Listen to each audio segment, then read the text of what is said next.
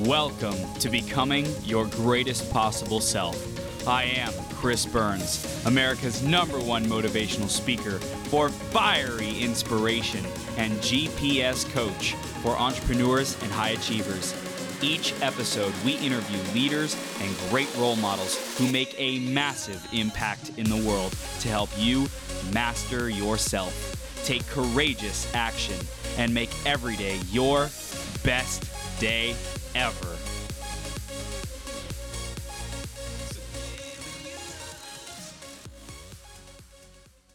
got Tom who's about to come on and just rock your world, teaching you about trademarks, protecting your brand, and really being your GPS in business. So definitely stick around. Before we dive into that, I want to say thank you for being here, for being on the journey, taking one step at a time. Sometimes life is super great, things are going your way. Sometimes there's more difficult, challenging moments. How do you show up in those moments? How do you respond? And I think these are beautiful times to show up as leaders and really contribute to the people around us, expand and keep moving forward into our GPS. Thank you so much for being here. Next up is our iTunes review of the week, and this week it is by Swartz B22, who says, Win.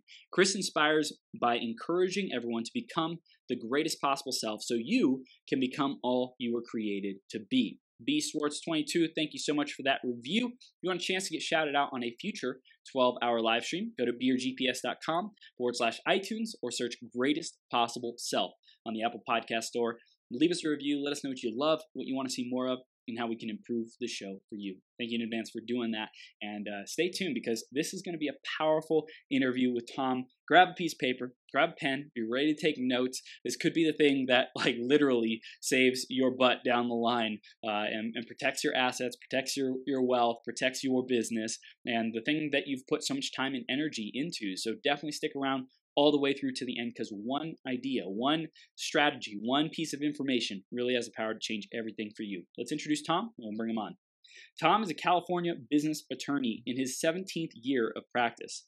Tom was burnt out working at law firms where he represented institutional clients and insurance companies, so he went solo in 2017.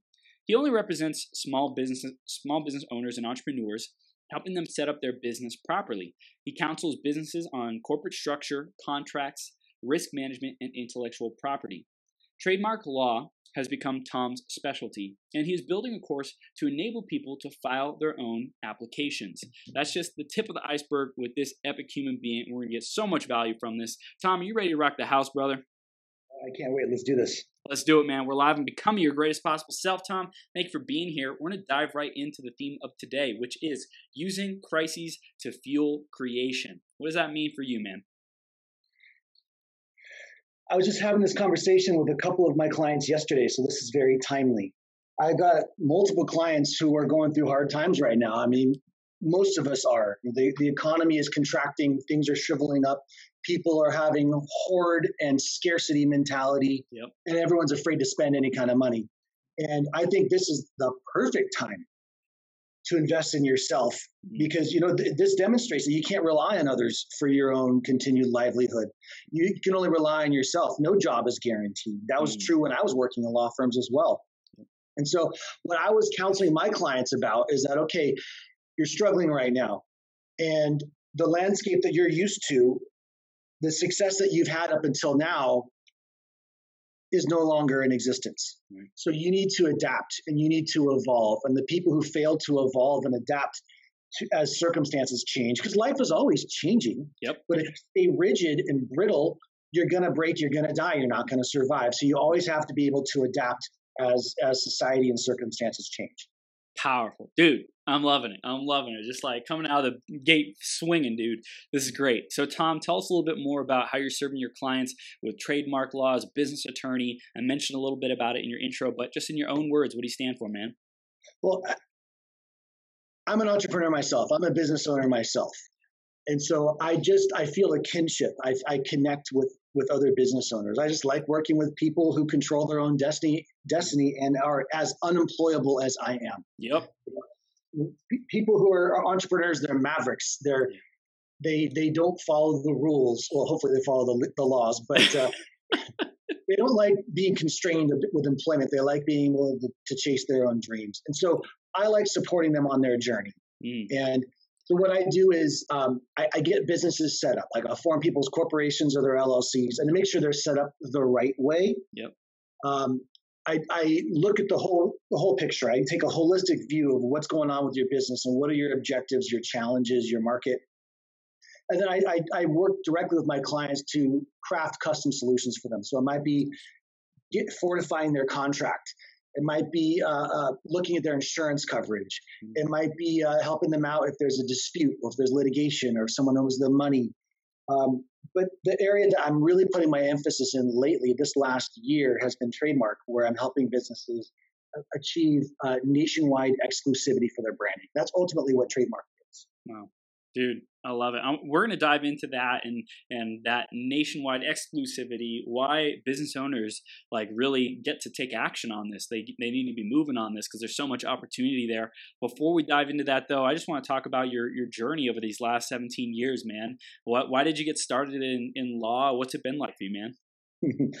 well, in when in college and in high school, I was a kitchen manager. So mm-hmm. uh, you know, I was I was flipping steaks and making pasta and running a, running a line in, a variety of kitchens, and I found it challenging and and fun and it was high energy. It was good for my personality, but it wasn't a whole lot of meaning in that work, and it wasn't super lucrative either. Hmm. And so I chose law school instead of culinary school because I wanted something challenging and I wanted to be able to make an impact and I wanted to be able, frankly, to have a, a comfortable living that wasn't a hand to mouth existence. Yep. So that's why I chose to go into law school.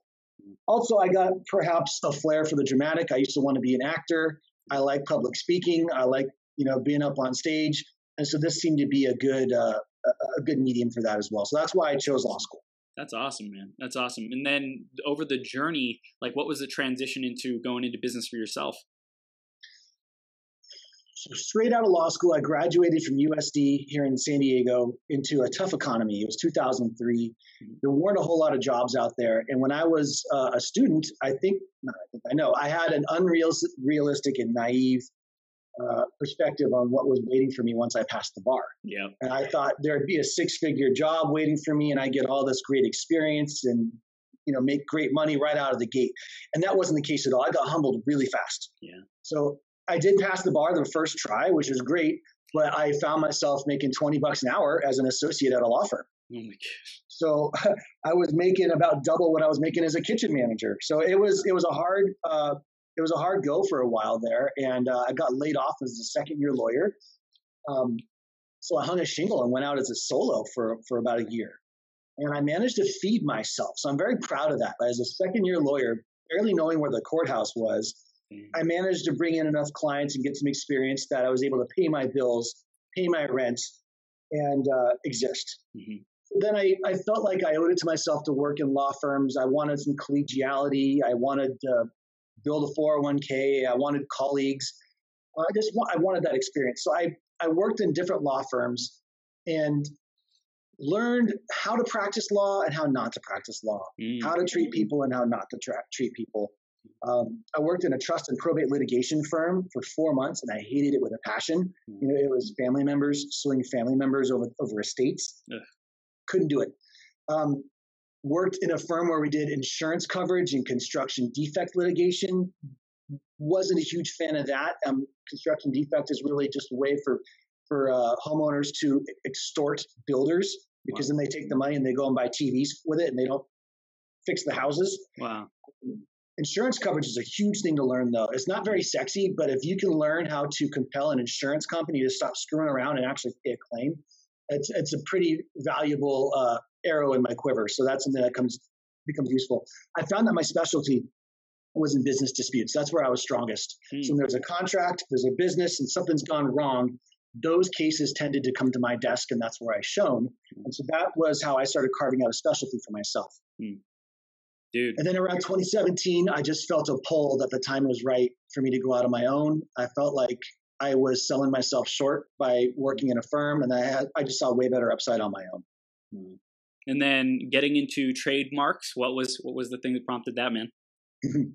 um, I filed my own first. Yeah. So I have a I have got another business. So when I say I'm an entrepreneur, it's not just from running a law office. I actually have a videography business called Eternal Roots. The core of that business is I interview senior citizens, I record their life story, I make a custom documentary and book about their life. That's led to me doing memorial videos and uh, taking me in different directions that I never foresaw when I began. But a few years ago, I decided to trademark the name Eternal Roots. Mm. So I just educated myself on the process, watched videos, read articles, filed my own, and massively screwed it up. As I find which happens with my clients sometimes when they file their own. And so I had to go in there and fix it and figure out what I did wrong, what did I not give them that they needed, and I just had to learn by doing. And fortunately, I just committed malpractice to myself, mm. and then I got it. I got it through. It got uh, it got passed, and I got my certificate. I'm looking at it right now, and I found that you know this is it felt pretty good. No one else in the United States of America in the videography context can call themselves Eternal Roots. That felt kind of cool. Yeah. I continued educating myself on that. And then uh, friends of mine started asking me questions. And so I started helping them out for free. And I got, when I got myself to a point where I felt like I could competently help someone and take a fee, hmm. I started doing that. And then the more I did it, the more I found I really enjoyed this practice area. And, you know, there's no turn on greater than getting a certificate in the mail mm. for one of my clients. Now I get to mail this to my client. And that's a pretty cool feeling. So that so it just became more and more of an emphasis of of my practice, and I've got about twenty applications pending before the USPTO right now. Wow, dude. Okay, so this is this is gold, and I know that there's business owners out there who are asking themselves, like, okay, I'm just I'm just wanting to grow my business. I'm wanting to impact more people, serve more people, generate more revenue. Why should trademarking my business be on my radar? It should be on your radar at the outset, at the very, very beginning. And mm. I don't want to use scare tactics because you can use trademark as a sword and as a shield. Okay. But you don't want to be into your business and you've invested tens of thousands of dollars in your infrastructure and your marketing and your branding, mm-hmm. only to find out that someone else came before you and has the same or similar name and the same or, similar classification. Mm. And then you're getting hit with a cease and desist letter or even worse, you're getting hit with an infringement lawsuit. And now you have to defend that. Hmm.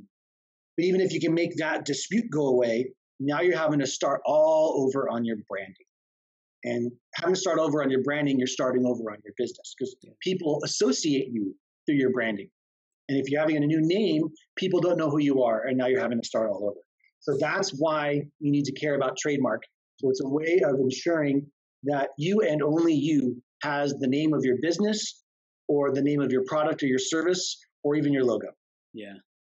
Wow. So it's it's really like um it's it's you said sword and shield. I would say the major thing though is like protection. It's it's like to prevent against like a, the downside of someone else wanting to come in and, and use that that name and like try to rip you off or whatever whatever might happen with that. Right. So if you have you have the trademark, now you've got a shield. If someone's going to come along and claim you're infringing on them and you've got the mark, mm. now the courts will have a presumption, a judicial presumption of the validity of your trademark. So if you're in litigation, you're in a position of strength by having that piece of paper. But you can also use it as a sword. So if you've got your own trademark and you find someone else out there using a same or similar mark in a same or similar class as you, mm. Now I'm going to be writing a cease and desist letter on your behalf, telling that person to knock it off. So it's a sword and a shield. Wow. I, I think um, one thing I want to educate people on is the extent that it, it can be used, and then like what what is what is it useful for, and when do trademarks like not really apply if something falls outside of the scope of how you can use it? Okay, that that's a that's a wonderful question. So this comes to me all the time and sometimes i have to be the bearer of bad news and uh, that's my job sometimes so so you generally can only trademark names that are distinctive hmm. so, eternal roots that's a distinctive name if my name was you know videographer of, of the elderly that's descriptive mm. it's generic you mm. cannot get trademarks for names that are generic hmm. or descriptive they have to be uh, distinctive. Right. Like think, and so when I give examples like Yahoo, Yahoo, Amazon, Nike, Google, those are distinctive names that get a real high degree of protection. And so I've had applications go through where they're a little bit borderline, and some have gotten through and some haven't. And so it's so when people come to me and they're asking me to run a name through the trademark database, Um, and sometimes I'll get zero hits, which is what you want. Right. But I'll tell them, look, I think your name is totally descriptive or it's generic. I don't think mm. it's going to get through. I won't even take your money to file it. I think you need to go back to the drawing board and find a bit more of a distinctive name. Wow. Wow. That's good. Good good distinction. So it's like description descriptive is just talking about it. It's using things like, you know, business coach or like the maybe I don't know if the number one business coach would that be too descriptive or do you think that that would be unique? I think that'd be generic. It'd generic. be deemed generic. Yeah. So let's say you had um a, a, very descriptive, uh, I'm sorry, distinctive name with business coach. Mm. So let's say like, uh, uh, okay, you got angel wings behind you. Yes. And so you said you call yourself Angel Wings Coaching. Mm. I haven't looked it up, but it sounds dis- distinctive enough to me. Yeah. However, the word coaching itself is generic and descriptive. Right. So what you do is I'd apply for the whole name, and then I would have to disclaim coaching. Mm. So you can't claim exclusive rights to coaching, but for Angel Wing you could. Mm. That's an example of how that might work.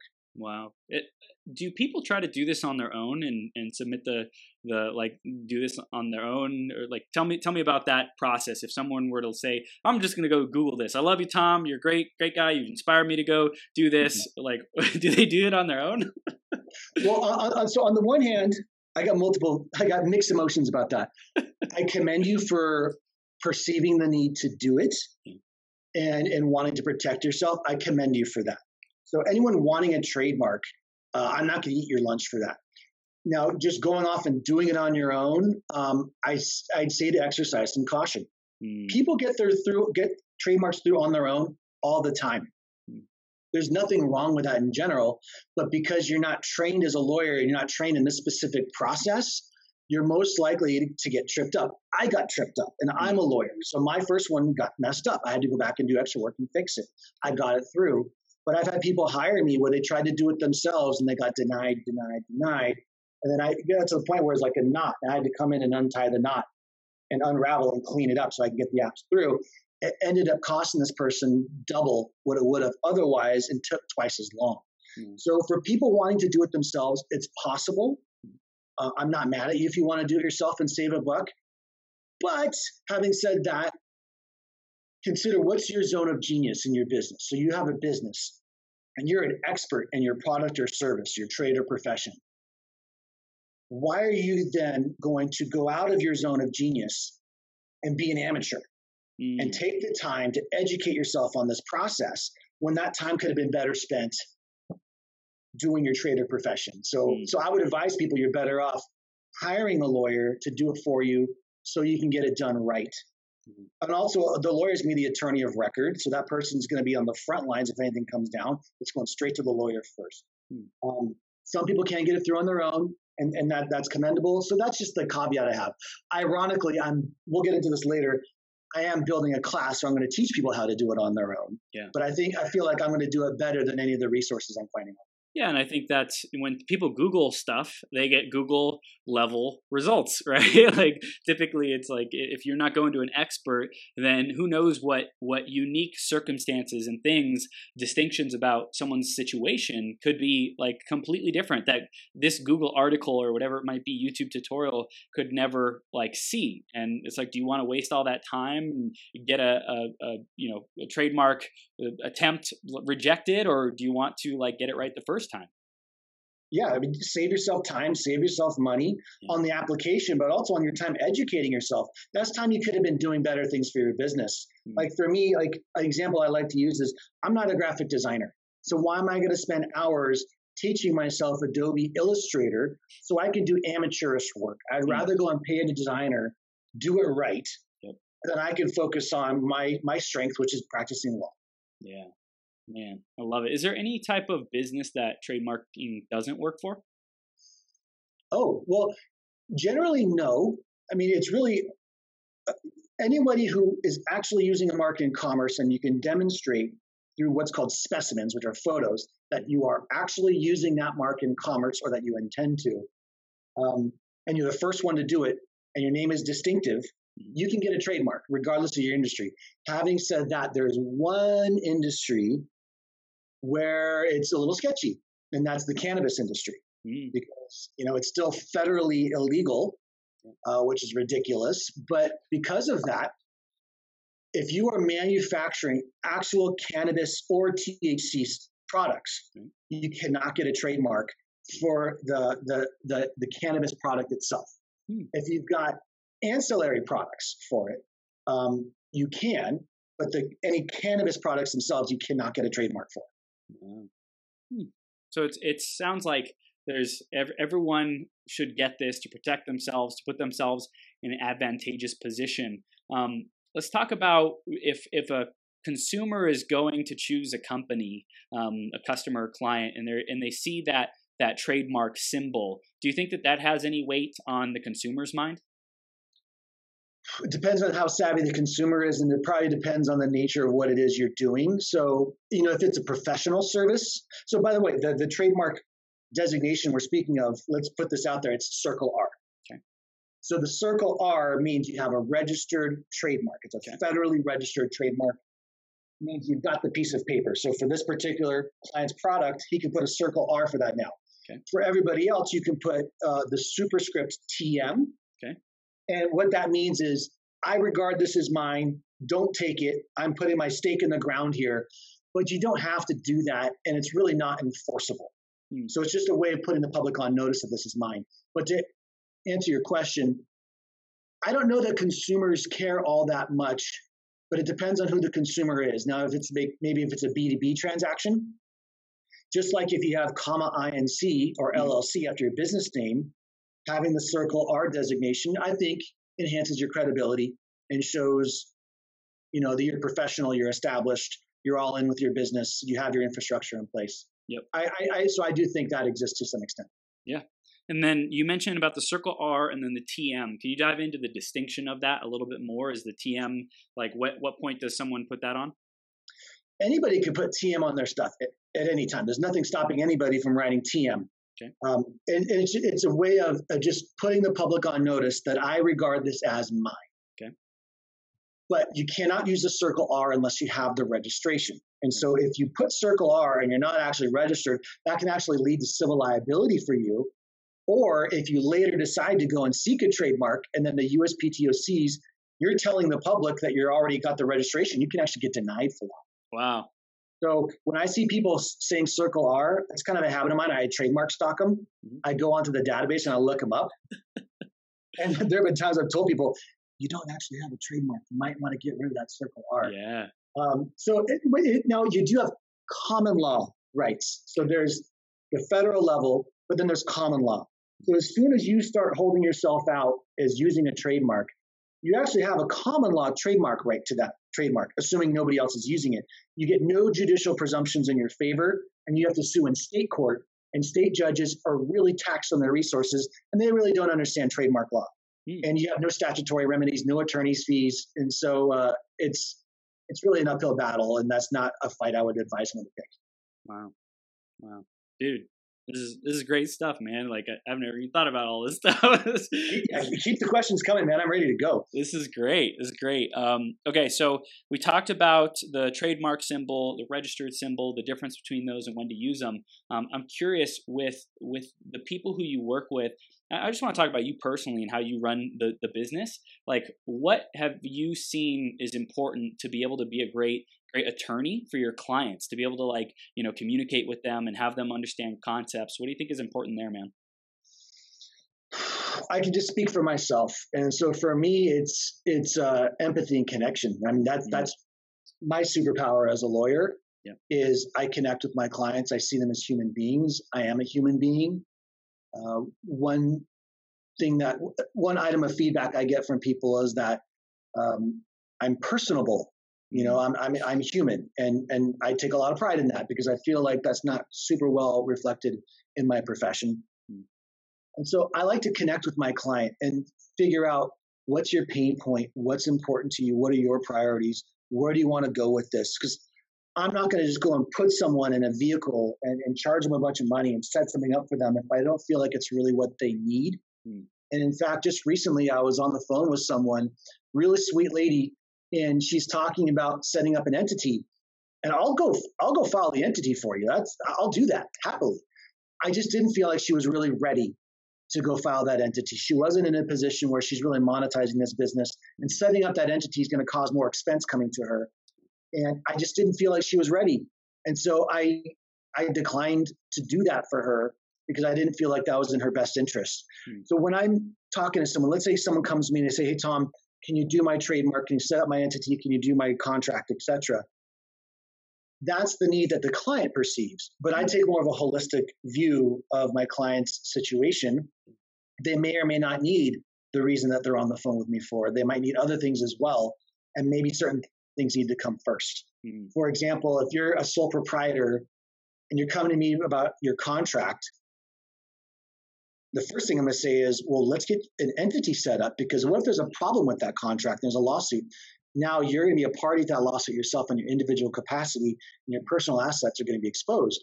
If we can set up an entity for you first, then I make that entity the party to the, the contracting party. Now you've got some infrastructure. Now you've got some protection, a way to limit your liability. So, so I look at, I take a holistic look at my client situation and see what they need. Yeah, I love it. I love it. And I also hear that you you protect that downside, but you're also looking for the upside. You're looking for growth strategies. You're looking for like what is going to work, what's going to help them to achieve the result that they want, and in the way that they are they're great at. You know, their gifts, their unique skills and abilities, and how to best execute on that vision. Yeah, I look out into the future. And so my background as a litigation attorney, so for 14 years, all I did was lawsuits. I did nothing else. Wow. And I feel like now, as someone who does a lot of transactional work, mm-hmm. but I know where the courthouse is. Like I know how things can play out in the future because I've litigated them. So if someone comes to me with a certain fact pattern or a really bad contract, yeah. or they haven't bothered to set up an entity, uh, I can see how these things could play out because I've litigated these things. Or let's say you've got a partnership and you have got no written agreement with your partner mm. and you guys are in business. Well, when you're not making any money, fine, nothing's really going to happen with that. But when money starts coming in, you better bet there's going to be a problem if you don't have paper between you guys. Wow. When you when people want to pull in different directions, or someone feels like they're working harder than the other, and there's no paper between you, you're looking at a real expensive lawsuit. So I can take whatever's in front of me today mm. and project it out into the future. If you continue with the status quo, this is what could happen because mm. I've been there. So let's not do that and let's fortify your situation right now that's that's where my litigation background melds perfectly with my transactional practice. Yeah, yeah. And then I want to talk about how um, running your own business. Like, what do you think that that really helps you do with your clients? Like, why why does that give you a unique advantage over other um, attorneys? Interesting question. I mean, any attorney running a law office is in business. I mean, a, a law office is a business. I have a separate business as well, so I have a, a bit more of a holistic perspective. So my my videography business is an LLC. My law corp my law corporation is an S corp, and so I run two different kinds of businesses. So one thing I tell people is the situations that I'm coaching you through. Either I've been through it with other clients, or I've been through it myself as an entrepreneur. And so, you know, when people are on the phone with me, just yesterday, I was on the phone with two different clients who are going through hard times and I've been through those hard times myself. Like mm-hmm. I've been through these struggles, you know, like uh, new jobs aren't coming in or clients aren't paying their bills. I get it. I've been there. I've I've been there too. So it helps me empathize with my clients.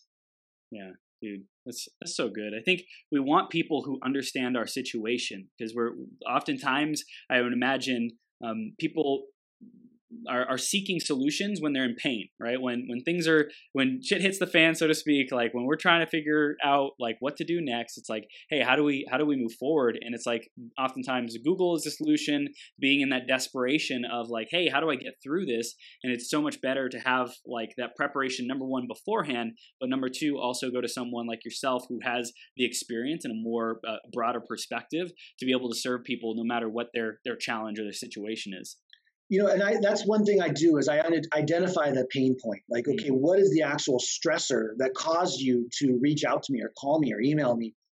What is that? And so and sometimes people this is just this is just human nature. We can identify the pain point and sometimes people just get stuck. Maybe it's fear maybe it's overwhelm you know life getting in the way or maybe it's monetary. I get it. I'm human.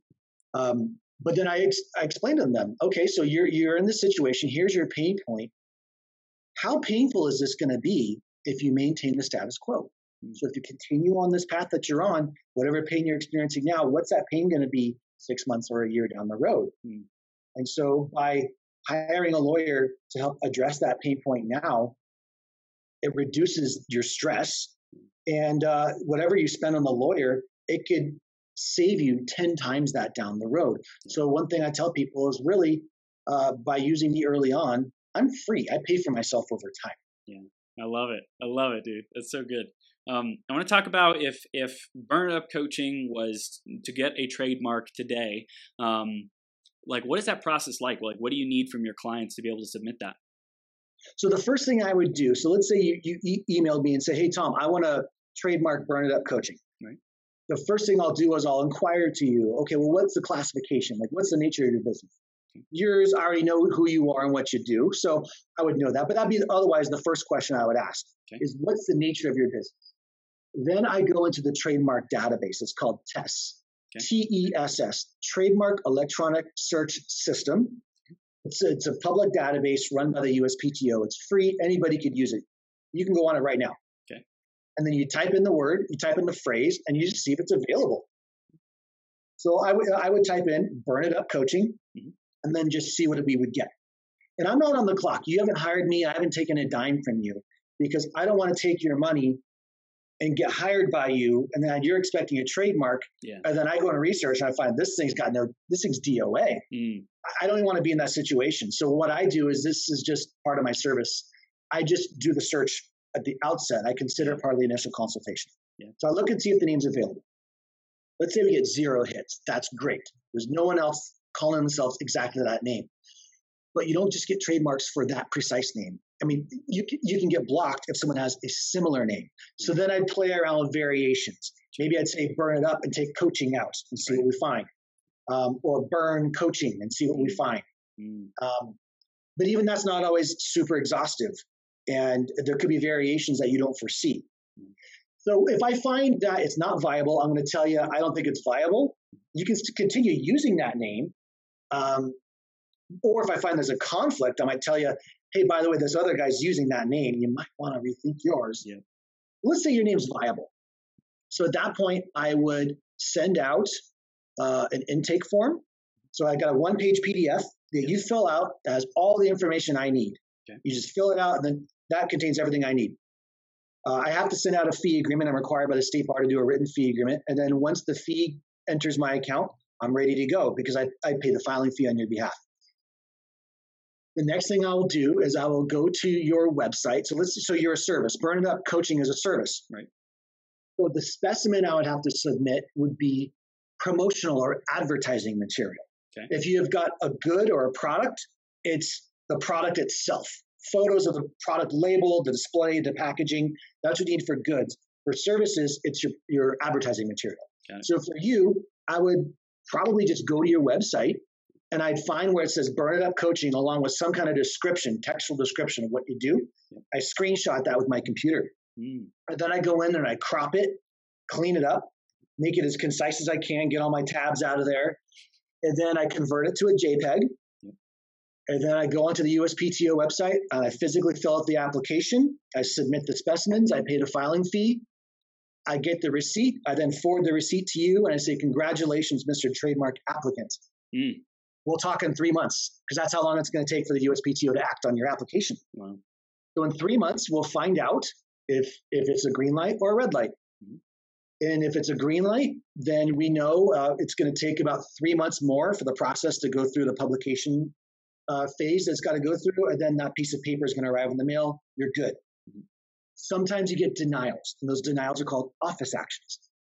Sometimes the office action is curable. Sometimes I can just go on there and check a box and fix it real easy, no charge. Sometimes I got to go, we got to get to work, and that's where I do it hourly. Yep. Um, and then if we can cure the office action, you'll get the piece of paper. And if we can't cure it, then uh, we take our ball and go home. Mm. That's generally how the process works. And then you got to renew your trademark five years later, five years later. Hmm. Then five years after that, you have to renew it again, and then every ten years thereafter. Wow. Hmm. What's tell me what happens if someone lets their trademark expire? is deemed abandoned. Mm. And so you no longer have a trademark. Mm. Is it is it just as easy to go say like you know five months after that five year period and say hey I want to renew this and you can renew it? Well, no, you can't do it. You have to. You have to there's like a certain window of time. Wow. So if five years out, there's like a one year window where you can submit your renewal. It's called a, a declaration of use. Okay. So you have to submit a verification. It's kind of like a reapplication right. with a new specimen. You got to pay a $125 filing fee and demonstrate you're still using it. Mm. So yeah, you can't do it five months after you. You got to wait the five years, but you get a one year window. Mm. If you drop the ball and you're a little late, you can file late. You just got to jump to, through additional hoops and additional fees. Mm. But if it's actually abandoned, uh, the USPTO will, will actually deem it abandoned and send you a notice of abandonment. Mm. And you got to start all over and reapply. Yeah. So I know trademarking is something that's that's important for protecting that brand longevity of it. Um, is there anything else that you you typically recommend for for businesses, good strategies to help them protect their business or keep growing their business? Well, I could talk about this all day long. so, so I've given a lot of talks on how to limit your liability in business, and having a trademark can limit your li- liability in the sense that you're less likely to have someone come after you and claim infringement if you already have your own registration. But uh, there are certain pillars of limited liability I want all business owners to know about. And so one of them is uh, entity formation. Okay. If you are doing business as a corporation or an LLC, the general rule is you are not liable personally for the obligations of, of the corporation. So if there's you know a breach of contract claim, um, the proper party to that lawsuit is the entity, not you. There are exceptions to the limited liability rule called alter ego, where if you're not adhering to corporate formalities and uh, you're not uh, properly maintaining your corporation, you don't have separate accounting, you're using your corporation as your personal piggy bank, you're paying personal expenses out of it, you're not doing your annual filings, your annual meetings, hmm. uh, you're not running your corporation like a corporation, the court can pierce the corporate veil mm and disregard the corporate existence and hold you liable anyway. So it's important that you do it right if you're going to do it at all, which is why I tell people don't use LegalZoom, don't use your tax guy, don't do it yourself, hire a lawyer because anybody can file articles of incorporation and create the entity. It's what you do next that matters. Mm. So, so that's that's that's a caveat I have there. So in general, having the entity gives you limited liability. Um, another area to protect yourself is through strong contract drafting. So mm. So you're you're a coach. Let's use you as an example. Okay. Um, do you have a corporation or an LLC set up, by the way? Yes. Okay, good man. So in your service agreement for your coaching, you make sure it's crystal clear. Are you a corp or an LLC? Uh, corp. Okay. So and what's the name of your corp? Burn It Up Coaching Inc. Okay, there you go. So you make sure that Burn It Up Coaching Inc. is the name of the contracting party, mm-hmm. not Chris Burns. You know, you put the name of your corporation in the top in the recitals, the parties to the contract, and at the bottom on the signature block, it's going to say "Burn It Up Coaching INC." In the signature block, Chris Burns, comma CEO. You're signing on behalf of the corporation. But there's lots of things you can do in your contract to protect yourself. Hmm. And I've worked with a lot of people in the coaching space. So I'm just going to use you as an example here. The number one thing I do is I, am crystal clear on the scope of services, your scope of work. Mm here's where I would want to be very clear on what you do, the services that you do. It's it's good to help manage your clients' expectations. Because you don't want them saying, "Well, hey Chris, where are my books? My taxes are due. Why haven't you done my taxes?" I'm not your tax guy. if you're crystal clear on what you're doing, yeah. the client is going to manage their expectations, and there's going to be less likely that there's going to be a dispute. Mm. Or if the client comes to you and says, "Chris, why don't you do my taxes?" Look at your contract. That's not in my scope of work. Yep. Um, but also, there could be some gray area about what you do and what you don't do. Mm. And so, if there's certain things that you don't want to touch, then you disclaim that. I, I really like using exclusions from the scope of work. You know, mm. uh, Burn It Up Coaching Inc. is not being engaged to perform the following, and then mm. just put it out there. Um, because you don't want someone suing you for failing to do X when you never agreed to do X. Right. So if you have in your contract that you explicitly said, I'm not doing X, then they've got no case against you. Hmm. So that's a way of helping you out. Another thing that's really important is to be crystal clear on payment terms. Yep. Is it due up front? Is it spread out over time? Yeah. Uh, what's your refund policy? When is it due? Um, under what conditions might you excuse late performance? Things like that.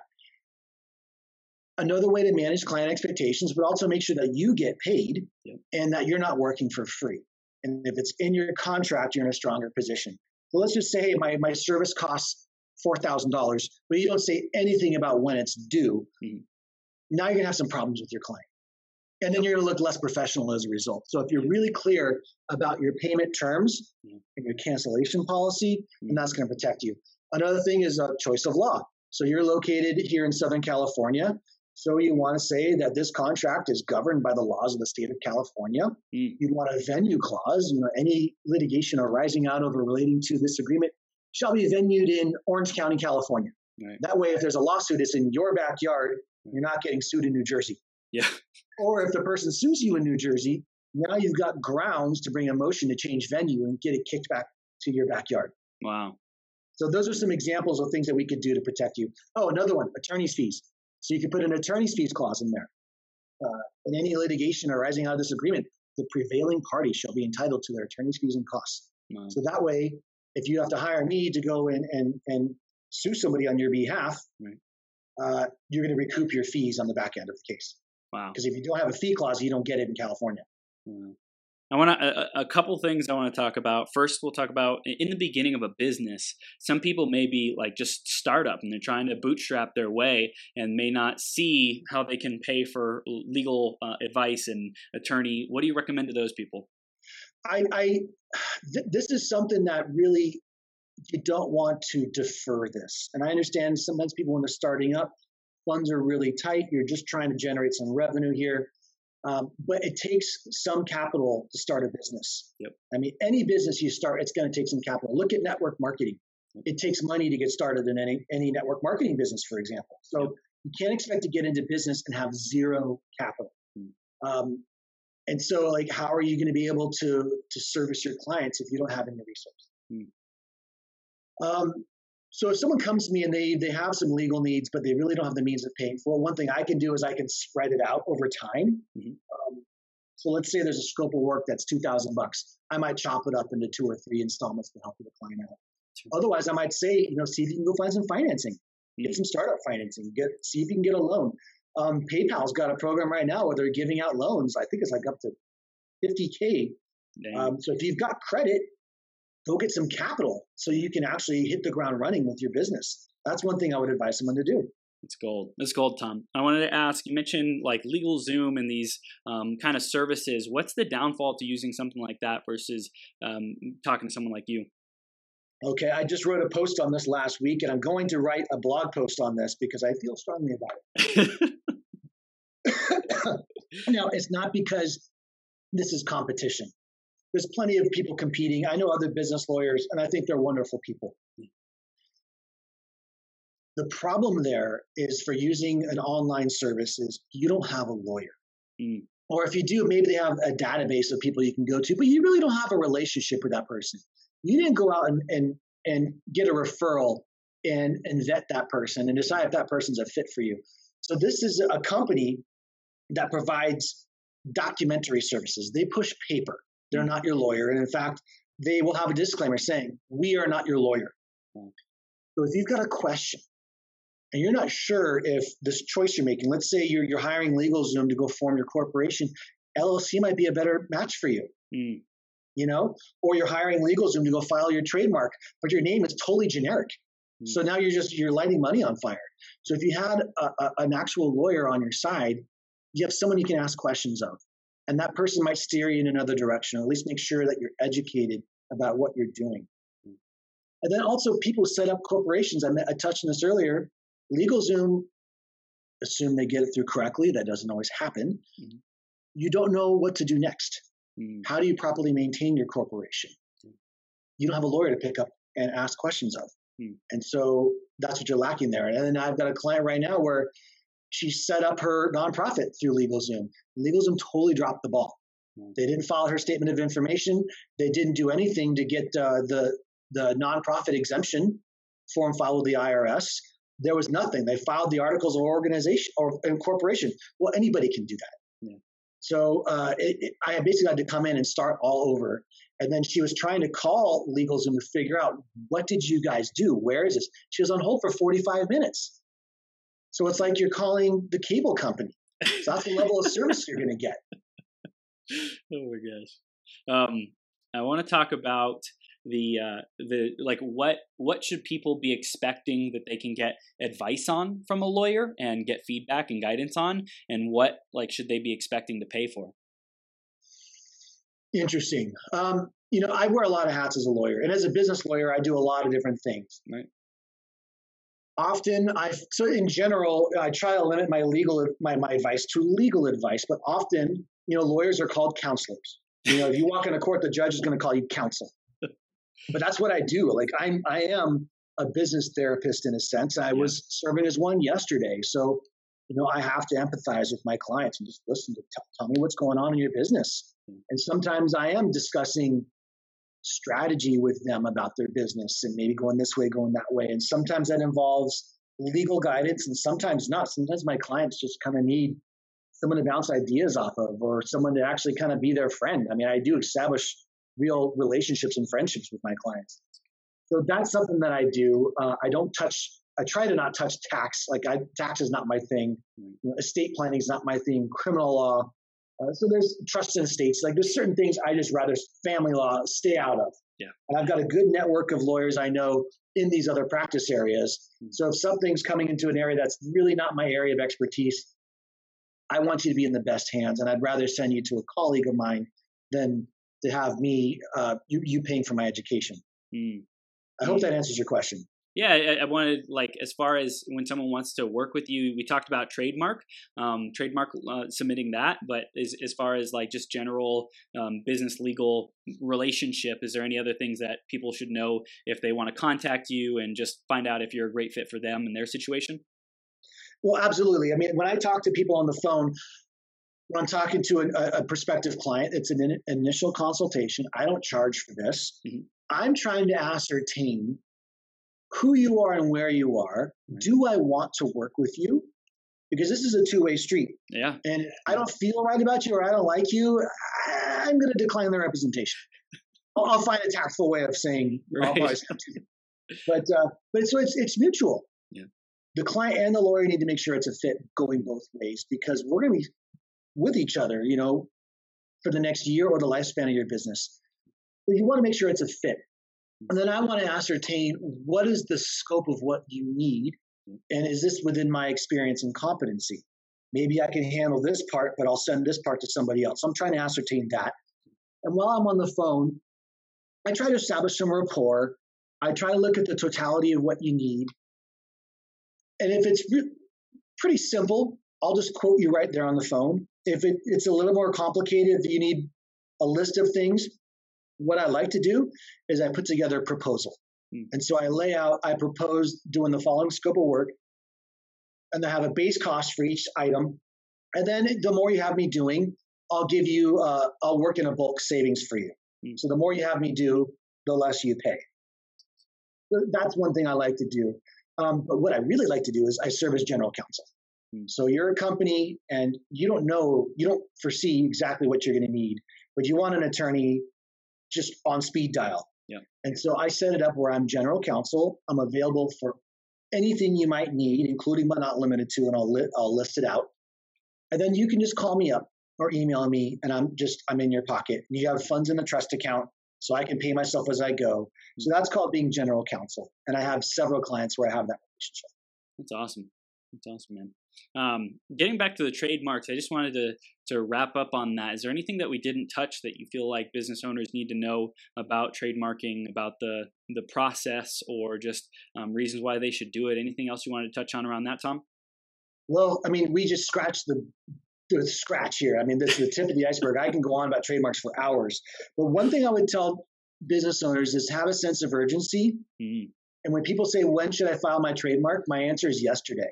Mm-hmm because you never know who might step in and start using your mark in the interim. And so uh, there's a powerful process here called intent to use. So let's say I want to be burned up coaching, but uh, I got some ducks in the row. I, I got to get my ducks in a row first. I'm really not in business yet. I'm not doing it yet, but I really want to do that mark. I would tell you file your trademark application now, and we do something called an intent to use application. Mm. So you certify that I'm not using this mark in commerce now, but I intend to. You don't have to submit specimens at that time. So you push your application through, and if you get what's called a notice of allowance, you then have six months to submit specimens. Hmm. So this is a powerful tool.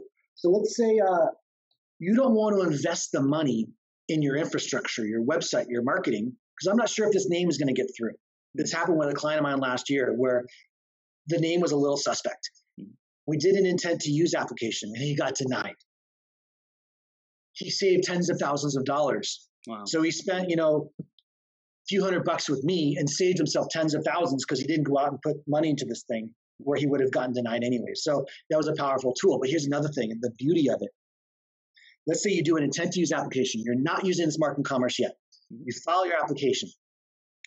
Six months goes by. You're still not using it yet. Someone else comes along and starts using it.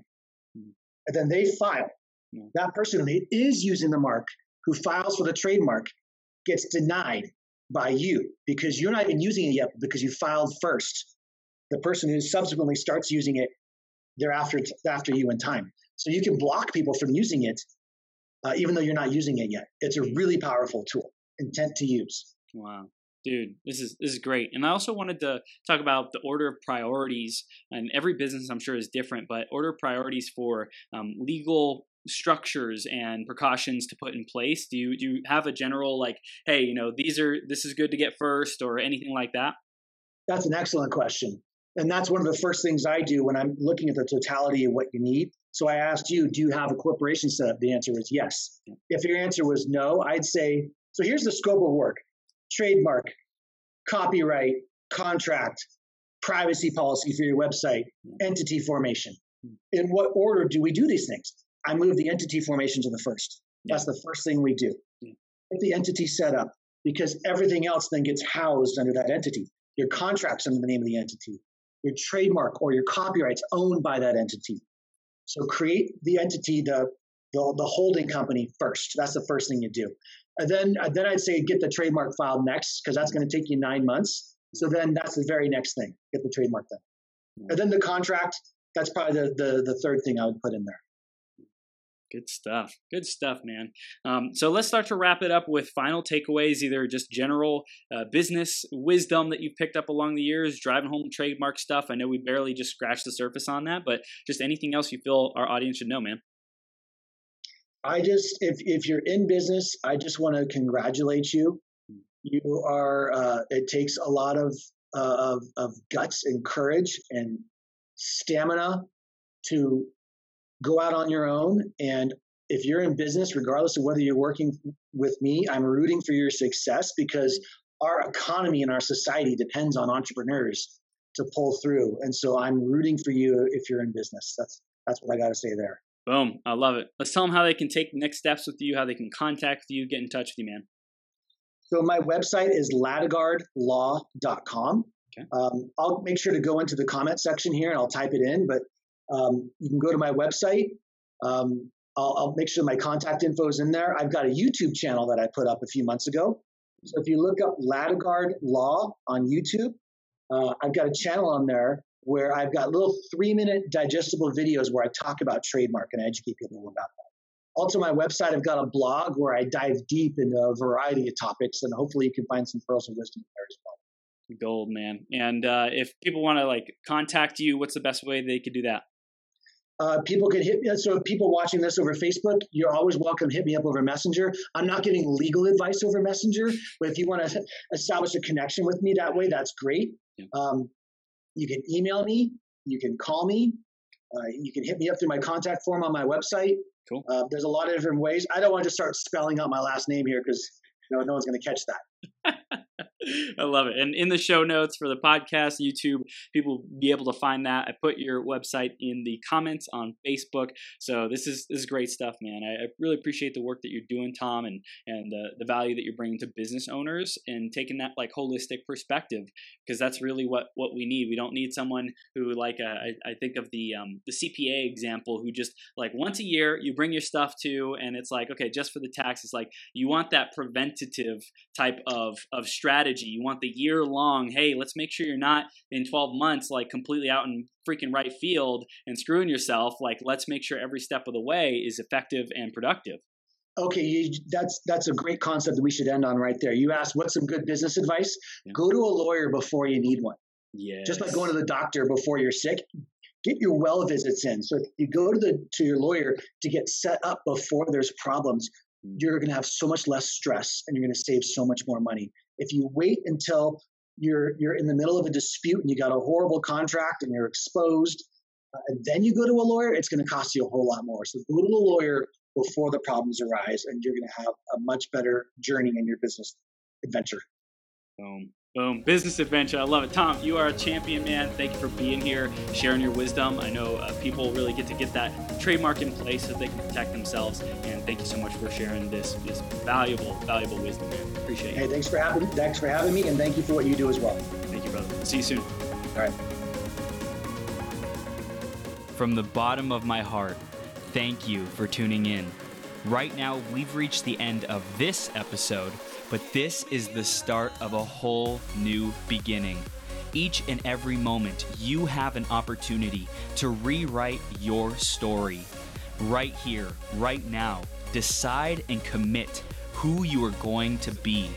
Think about how you will use these ideas, wisdom, and inspiration to make the difference in your life.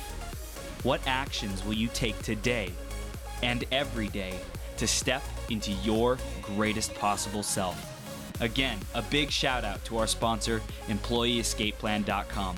If you are committed to learning how to truly harness your abilities and passions to serve the people who are hungry and desperate for what you have to offer, make a great income off of your genius, or if you're ready to get more clients to pay you more money, head over to www.employeeescapeplan.com and let Joe know you were sent by Chris. Did you enjoy this episode? Let your friends know about it.